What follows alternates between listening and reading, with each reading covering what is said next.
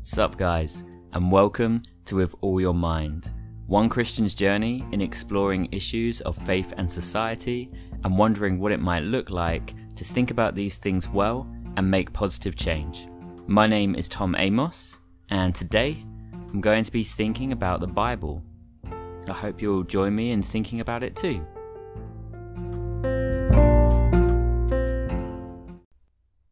Hey guys, welcome along to the show, and thank you so much for tuning in. Whether this is your first ever time listening or whether it's your eighth time listening and you've listened to every episode so far, I'm incredibly grateful for you and thank you so much for joining in. Before I get going today, I just want to ask for a little bit of your help. I'm sure you've heard this thing from any podcast you've ever listened to before, but it's totally true that no matter how good the content is that I produce on here, there's nothing I can do to control how many people listen to it. And that's where you guys come in. It would be incredibly useful for me, and I'd be so grateful if you could give me your feedback. Is what I'm saying good? How could I improve it? Are there things that you would like me to talk about? Any kind of feedback like that, I would be so grateful to hear. You can message me if you have me on social media, or you can email me on withallyourmind at gmail.com. Another way that you can really help is just by spreading the word. So if you found this podcast to be useful or helpful, then share an episode with a friend or put it on social media or maybe go onto Apple Podcasts or iTunes and just leave me a little rating and review. All those things help more people to come across this show and engage with it and hopefully find it useful. Of course, as ever, if there are ways in which I could be improving or this isn't particularly useful to you, then there's no obligation to share. But At the same time, if you think this is stuff that's worth sharing, then please do. With all of that self promotion out of the way, though, let's get going with today's episode.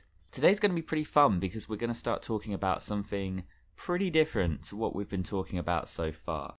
In the previous series, I talked a lot in general and kind of tried to create a bit of a backdrop for things that this podcast is going to be about.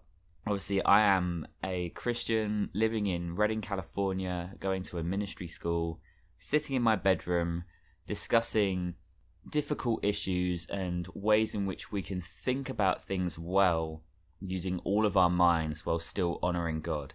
And I'm inviting you on this journey, whether you believe in Jesus or whether you don't, and hoping that you'll find useful things that will both challenge you and encourage you through what I talk about and through the guests that I bring on to talk with as well. That's kind of been where we've been so far, is just discussing this idea of it's good to have an opinion, how we can share our opinion in a healthy way, how we can value connection, how we can not lose sight of the fact that our conversation should be leading to action. But now I want to start honing in on a few more specific subjects. For the next few weeks, we're going to talk about a subject that, when we talk about the idea of honoring the Lord your God with all your mind, might be one of the most important subjects to have a good understanding of and a good backdrop of information about before we really get going, and that topic is the Bible. There's a huge amount that can be said about it, and I have a lot that I'm sure I want to say about it. It can be a pretty controversial topic and a controversial tool when it is used and abused by people, and I have seen Christians and non Christians alike use the Bible to fit an agenda that they want to preach. So when I handle it in this podcast, it's really important that I handle it with care and consideration. I don't want to be trying to tell you guys that my way of looking at the Bible or interpreting the Bible is the monopoly on truth.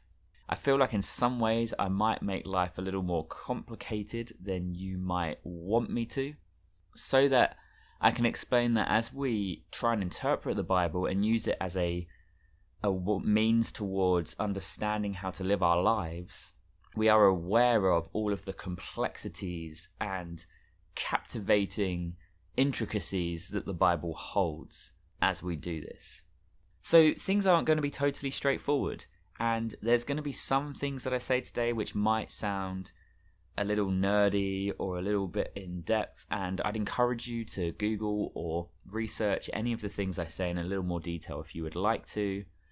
But I'm just going to get going, and the reason I'm so passionate about this is because I grew up as a Christian. I grew up going to church, going to Sunday school, listening to the Bible, having it read to me, reading it myself, using it in theological debates at school, and using it as maybe a foundation to my faith for many years. But it wasn't really until I went to university and studied the Bible that I fell in love with it. And one of the reasons I found that so interesting is because studying the Bible at a secular university, there were many people who were teaching me the Bible that had no interest in increasing my faith or improving my faith. Many of the people who taught me the Bible weren't even Christians. They just were hugely fascinated by this text and by the truths and stories and lessons that it carried. And as they taught me about the Bible, they just continually piqued my interest. And I found as I was completing my homework, as I was being taught things, as I was wrestling through issues, my love for God and my love for the church rapidly increased through this study. And interestingly, it was through being taught things that I had never heard at church, or maybe things that I feel like I would be scared to teach at church as I was hearing those things, I actually started to love the Bible more. So there's a lot of tension with all of this. There's so many places we could go, and I'm going to try my best to keep things concise and clear and followable. But I think what I'm trying to say is that the Bible is taught in so many beautiful and amazing ways in church, but there are also many amazing traditions and academic studies into the Bible, not even sometimes done by Christians, that can hugely illuminate things for us and can create a much more beautiful picture of what the Bible is and what it was intending to do than if we just hear the same person teach it to us week after week or read it with the same lens week after week. So, that's what I want to do, and I think it's particularly important in this moment to do so because the Bible informs so many issues. If you look at a lot of important societal issues such as abortion, gay marriage, transgender conversations, many people who have an opinion on this subject are using the Bible in order to bring proof to their conversation or their opinion. And there are many places in church where people are deeply opposed and sometimes unwilling to even have a relationship with each other at all based on each other's differing opinions on the Bible or things that the Bible is saying. And therefore I think we need to really look at this thing in, in depth and understand more and more about the Bible. And as I've said already, by no means am I going to make life easier or clearer through the things that I say. But I think giving some perspective on the Bible is hugely important going forward. So that's my plan today. I've got a few things to say. Let's get on board, let's hop into it. Okay, so the first question we should probably ask is what is the Bible? And the simple answer to that is it is the divinely inspired, authoritative text of the Christian faith. I think it is the best selling book of all time. It is read by millions and millions and millions of people around the world every day. But it's a little more complicated than that. So, it is, in essence, a number of books, it's a number of texts, ancient texts from right across the millennia that have been bound together into one single authoritative text that the church uses in order to understand life and understand who God is, what he says, what he thinks, and how we should live in honor of him. There are many texts that we find in the Bible, and there are many texts from the same communities and cultures which are not found in the Bible. So we have what is called the canon. That is basically just the books that are recognized as being the books which are authoritatively divinely inspired by God. Around 382 AD, the Council of Rome, it's thought that around then was when the books were canonized and we had a more or less final say on what the Bible was, which texts would be included and which wouldn't. But even then, if you look all the way through history and at various theologians and church leaders, you'll see that different versions of the Bible included different texts. Some took different texts out. There is a series of texts called the Apocrypha, which include stories of the Maccabean Revolution and various wisdom literature. It even involves some extra Psalms. And you can find those in some Bibles such as the Catholic Bible, but you wouldn't find it in other Bibles like your ESV Study Bible or your NIV Bible. There are also examples of people like Martin Luther, who just decided that certain books should never have been included in the Bible, so he quite famously struck James out of the Bible, and Jude, and Revelation, because they didn't fit his theology. So, I believe in the canon, I believe in the divine inspiration of the Bible, but I also think it's complicated, and we're going to talk about why. One thing to talk about is textual criticism. So, textual criticism is basically the study of the history of who wrote the Bible, how it was put together, the ways in which it has been edited and adapted and translated, and trying to understand how can we get the most accurate version of what existed? And how can we understand the place in which certain things have, which have been added or taken away throughout the centuries? So, it's a pretty complicated job to be a textual critic. It's actually it's a lot of work and many hours of what would seem like quite boring work, potentially to a lot of us. A lot of comparing texts, checking if the words are consistent, checking if words mean the same thing in this context as they do in this context. There are lots of places where the text has been called what we call redacted, which means it's sort of been edited. So we see that someone called a redactor has added in a little bit extra to the text, or maybe they've written, rewritten a phrase in a way that seems a bit more clarifying. Oh, this is what was really meant. And if you look in your footnotes in your Bible, almost every Bible will have footnotes which reveals parts of the text which have been redacted, things that have been changed, things that have been added. One really obvious example is there's a story in John 8 where there is a woman caught in adultery and Jesus writes a bit on the ground and people want to stone her and Jesus says, He who is without sin cast the first stone. And all the people feel guilty and they leave.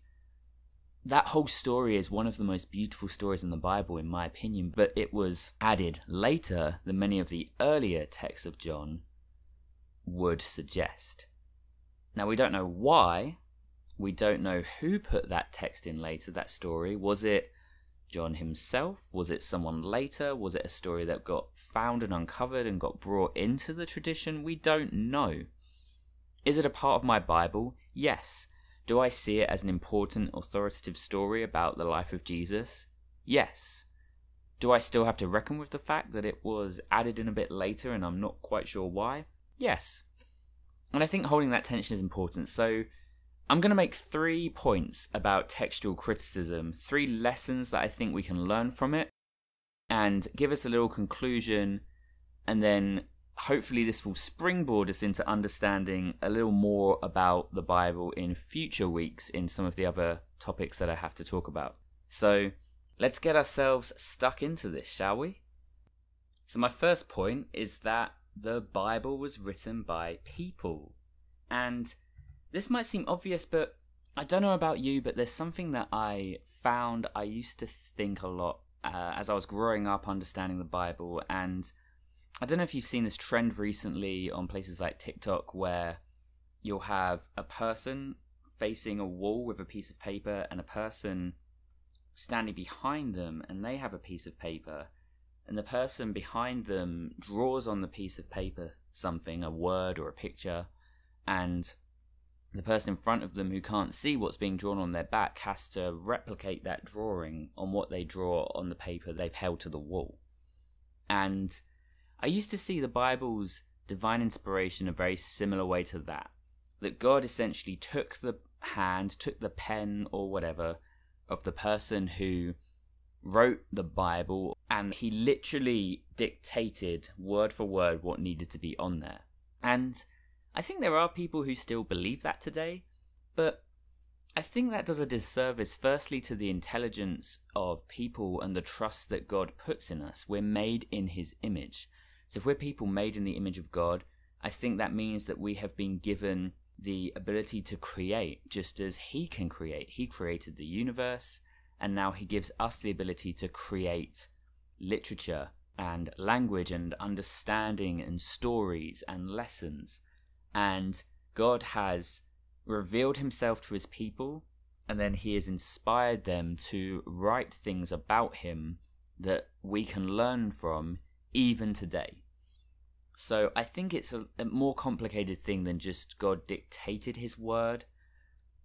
And I think the other thing is is that the Bible was written by people and these people were flawed and they wrote in a context. So certain things, for instance, that they would have never perceived of as being wrong that maybe we would now. The people of the Bible didn't have perfect science.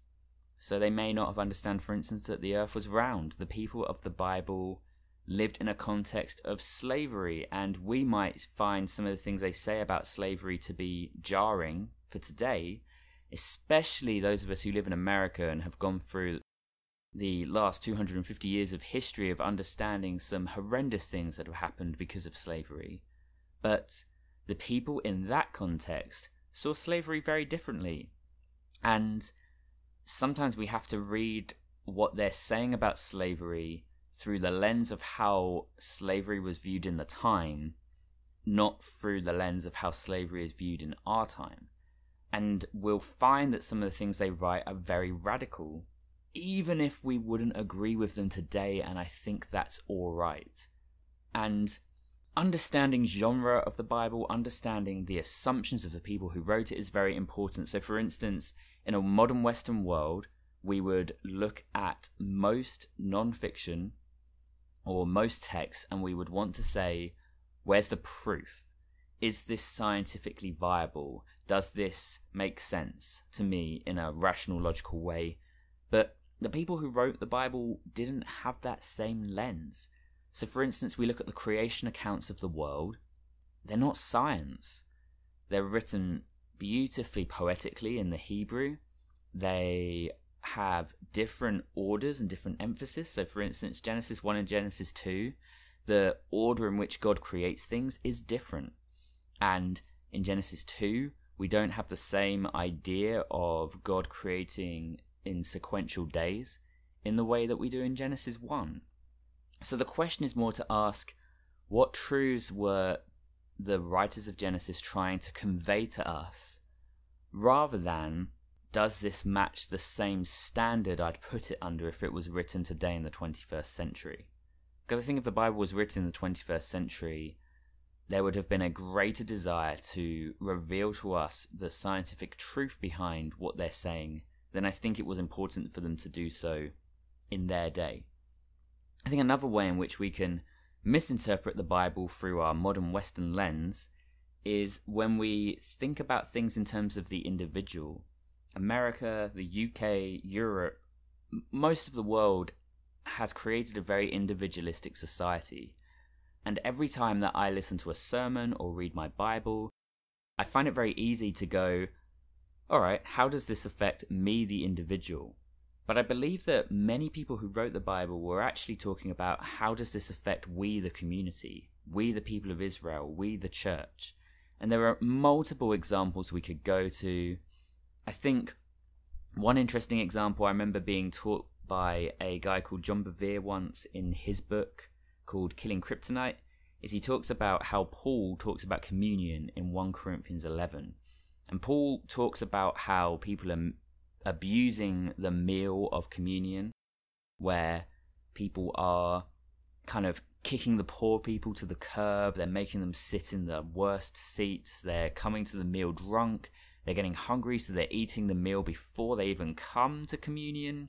And he says this is why some of you are sick and even dying. And we assume, through our lens, that the people who are abusing communion must be the ones who are getting sick. But I'm not sure that that is definitely what Paul is saying. I'm not sure he's saying, you the individual did something, you the individual will have a consequence. I think he's more saying, some of you, the individuals in this group, are doing things wrong and it is having a consequence on the collective. And when we talk about collective responsibility, if we think about the Bible in those terms, it completely radicalizes so many of the things that we read in it. So, yeah, I think reading with our lens and understanding our lens and trying to see their lens and what those people thought in that day is really important.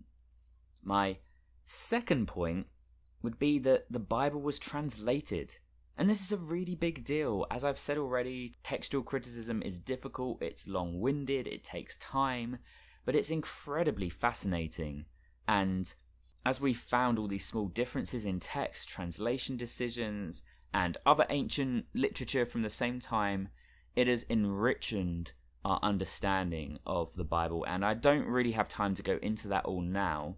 But again, I'm just going to give you one example. So, I in the past couple of years have been learning Spanish.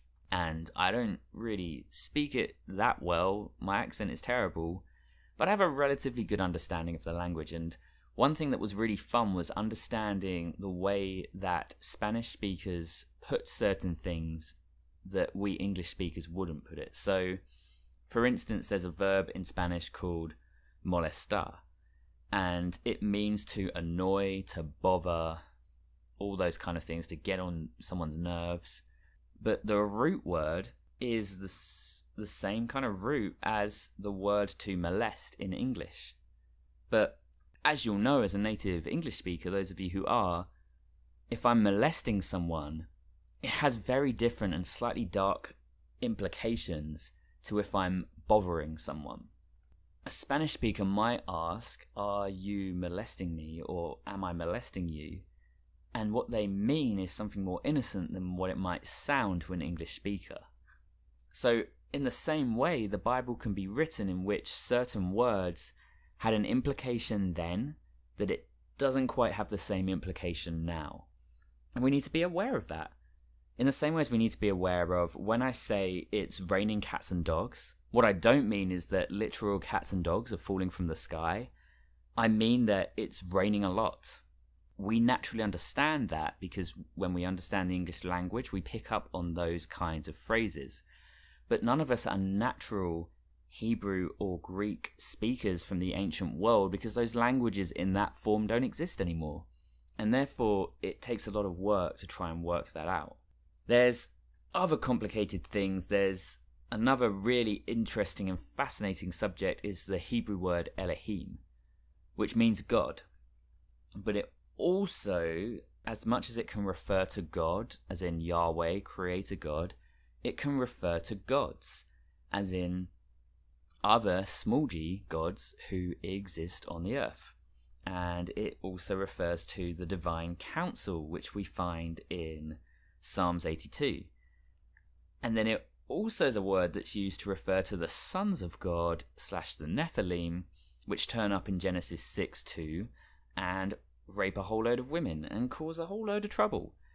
It's also a word that can be used to refer to angels and judges, and there are times when the word Elohim is translated into angelos, the Greek word for angel, and therefore we're not certain that that Greek word always means angel in the sense that we now know angel to mean. An example of this use of the word Elohim could be in Psalms 8 5. So what I'm trying to say is that that word encompasses a lot of meaning, and we, when we translate it into English, sometimes understand the word to mean different things to what maybe it could have meant at the time. And I don't think that means that all of our understanding is wrong, but I do think it means that our understanding has the potential to be wrong, and it's on our end, not the Bible's end. So sometimes people can misinterpret things on the Bible based on a language issue, and that doesn't take away from the Bible's divine inspiration, let's say, but it does potentially take away from our ability to understand it properly. So, those kind of sensitivities are just incredibly important. Something that is worth checking out is the Dead Sea Scrolls. It's a series of super ancient texts that they found in the 20th century, in the middle of the 20th century, and they filled out quite a lot of detail about the Jewish world that Jesus would have lived in and the Old Testament would have been written in, and helped us understand a lot more of the culture and the rules and the traditions. It also contained a lot of excerpts from the Bible and from the Old Testament, meaning that we have a very accurate picture these days of how to interpret and translate the Bible. We found that a lot of things that maybe we wouldn't have been super sure about whether they were accurate, we found were accurate. Um, the Dead Sea Scrolls have just done a heavy amount of work in helping us to do textual criticism well. So if any of this that I'm saying piques your interest, then those are really worth checking out. I don't know a huge amount about them and really wish I did. So it's a learning thing for me too, which is why I'm going to move on. So one other thing I just think is a real caveat to this second point is that not everything you hear when someone teaches about textual criticism or the original language will be accurate, fair, or good. There is a huge onus on us, the people who want to understand this book well, that we do the work of interpreting the book well and researching into what people teach us about the Bible. There's many times when I hear someone say, oh, but actually the real word in Greek is this. And I'm not thinking you're wrong. I'm more thinking, if you were wrong, I would have no idea. So I think we have to just be sensitive to that, that when somebody uses authority to say, I know Hebrew, I know Greek, I know this, it doesn't necessarily mean that they fully grasped everything. They might have a slightly better grasp than us, but their interpretation can still be biased, it can still have an agenda, it can still have a lens, and therefore, as much as all of this work is important, what I'm not trying to say is that we have to throw out all of our ideas for other ideas that come along claiming to understand the Hebrew or the Greek better than us. Because that's pretty dangerous too, and that's why, as I'm saying, much of this is going to require us to use all of our minds rather than just take as read the things that we're taught. My final lesson to just say for now is that the Bible is far more captivating and fascinating than many of us think it bugs me a little bit sometimes when I find people, either some atheists that I'll see, maybe prominent ones, who can throw out the Bible as boring or totally irrelevant, because I think that is pretty unfair to the genius of much of the work that has been done to create the Bible that we have today. And at the same time, it's also a little sad when I see Christians who read the Bible in a very basic way you know, we just use little tidbits of encouragement. You know, I can do all things in Christ who strengthens me, so great. I can just get on with my day knowing that God will help me to achieve all my dreams or everything I want to do. And I'm not saying that that is a totally wrong way to read the text. What I'm saying is that there is so much more depth to the way that we can read the Bible. And there are so many more layers of understanding God that I think can make us more excited about Him and sometimes I feel that our unwillingness to really tap into that can mean that we go through stages of stagnating in our faith where we go, oh, it just, just seems so boring. Everything's the same. And I'm like, yeah, it is, but that it's not the Bible's fault. It's our fault. It's the way we read it most of the time. And I think what's fascinating about all of this is that in this day and age where we have the internet, you have YouTube, you have sermons online, you have churches constantly producing content and scholars constantly producing content, we don't have to do a lot of the work here. So, a lot of what I've said is to give you an understanding of the amount of work that goes into the Bible, but by no means is it saying you need to do all that work yourself. Instead, what I'm saying is, look how many people have done this work for us. So when we engage with it, as we start to study what people have said about the language, as we listen to YouTube, as we go on to Bible Hub and we look at little language studies that have been done, we find greater depth to the Bible than we probably imagined was possible. Something that I find totally criminal is the fact that nobody's had the idea to create like a Game of Thrones style Bible series on something like the story of David or some other kind of biblical story because there is so much intrigue in these stories. There is family feuds, there are battles, there's politics, there's murder, there's rape, there's theft, there's justice, there's injustice, there's kings and queens. There's so many incredible stories in the Bible and so many very profound things to learn about the human experience. Whether you're a Christian who wants to learn how to bring the kingdom of God to the world, or whether you're just someone who is wanting to make a change to the world or wants to understand humanity better. The Bible is one of the most profound texts that exists to be able to do that. And I think we sometimes steer away from it because, quite honestly, so many people who uh, use the Bible to make arguments and to engage in debates and to talk about issues often give us the impression that Christians don't really think. All they do is they take the Bible, they repeat things that are in it without any context or nuance or understanding, and we just take what is read, we just do as we're told, and we don't have the capacity or the willingness to think much. And that is really sad because I think, as I've said already, God made us in His image, which means He made us in the image of God to be able to create and to think and to process and understand and dialogue. And we see that through characters in the Bible as well as we see that principle kind of being just suggested by God Himself. Also, I just think this book was written to be thought about. I think this book was written to be wrestled with, and the fact that we have people who've redacted the text, who've edited it, who have studied the translation, who have made certain choices, who have tried to put it into different languages, reveals to us that many people have thought about it. They've really thought about it. And it's our job as modern day people to put in that work as well, to really think about this text. What is it trying to say? What is its importance? And many of the things I talk about, I mean, this next series is mostly going to be foundational understanding the Bible kind of talks.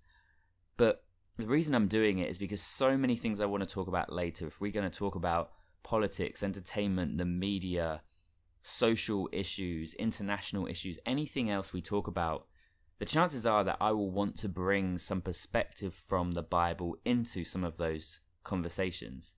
And to do that well, I need to be able to try my best to understand the Bible for all that it is, not just what I want it to be.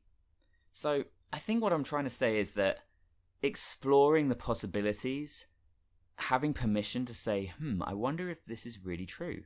I wonder if this is right. As we do that, as we give ourselves permission to ask questions, I don't think we should see that as being automatically a red flag or heretical or that you're losing your faith. Instead, I think it's that you are wrestling with your faith in a way that you're growing it, you're maturing it, you're strengthening it. I don't think it takes away from the power of the canon when we start saying, but what do the non canonical texts say, and why aren't they in there? And what makes them more authoritative than these? It's not to say we'll come to a conclusion that the canon is wrong. I think it means that we are honestly wrestling with what's in front of us rather than denying its existence in order to have an easier faith and an easier life because a life of faith isn't easy because the bible ultimately isn't an answer manual for christians it's not the dictionary because reading the dictionary or reading an instruction manual, it's not interesting. It's not beautiful. It just says, hammer the nail into the wood and you do it. That's not the Bible. The Bible is intricacy, it's poetry, it's like a movie. It's like it's a piece of art that is put in front of you and said, Understand me, think about me, let me dwell in your mind, meditate on me, ask people about me, ask God about me. spend time studying me and thinking through everything that I am and everything that I'm saying, and I will teach you things. I will unveil things to you that you hadn't realized. It fascinates me that Jesus told a lot of parables in his teaching. And there's one point when his disciples come to him and say, Oh, Jesus, your parables don't make a lot of sense to us. And he says, Basically, yeah, they don't because I'm deliberately confusing people because I want to see who will come to fully try and understand. And I don't think he was like, I'm trying to put people off there. I think he was saying, I'm piquing your interest. Will you come? Will you pursue? I think the Bible is there to do the same thing. It piques our interest and it asks us this question Will you pursue? Will you go deeper? Will you be prepared to be wrong? And in this day and age, that is something that people struggle with or aren't always willing to do. So, yes, 100%. This is an authoritative text, I fully believe it, and Christians should and do interpret their lives through that understanding of the Bible. All of this is good, but therefore ensuring that we understand it and ensuring that we are engaging with things such as textual criticism and translations and the fact that this was written by people, it wasn't just written directly on the ground by God. All of these things are really important, and my hope is that over the next four weeks, I'm going to whet your appetite for why this book is so important, why it's so powerful. Next week, we're going to have a look at the power of storytelling and why I think the Bible tells so many powerful stories, how we should engage with them, and what we should be thinking about as we come away from them and ponder on them. So that's where we're going. And yeah, thank you so much for joining today. It's been a pleasure, as ever, to talk to you. I hope you've enjoyed this episode. As I said previously, if you would be willing to share this with your friends or family on your social media pages, I would be so, so grateful for being able to try and get this out to more people. There's nothing more that I can do. And as I said, if the content isn't good, it won't get listeners, but if it is, there's nothing more I can do. So please send me your feedback. My email is withallyourmind at gmail.com. You can find me on Facebook with All Your Mind. You can find me on Instagram with All Your Mind with underscores underneath or between the words. And yeah, come and join in the conversation. If you've got questions, if there's more you want to know, if there's things you are interested in me talking about to do with the Bible, then please get in touch. I'd be really interested to hear your thoughts and your questions, and hopefully, this will be a place where we can start to dialogue together. But for now, just remember that not everything that I've said today is 100% certified fact, but it is something to think about, and something to think about with all your mind. So, you guys have a good week, and I'll see you soon.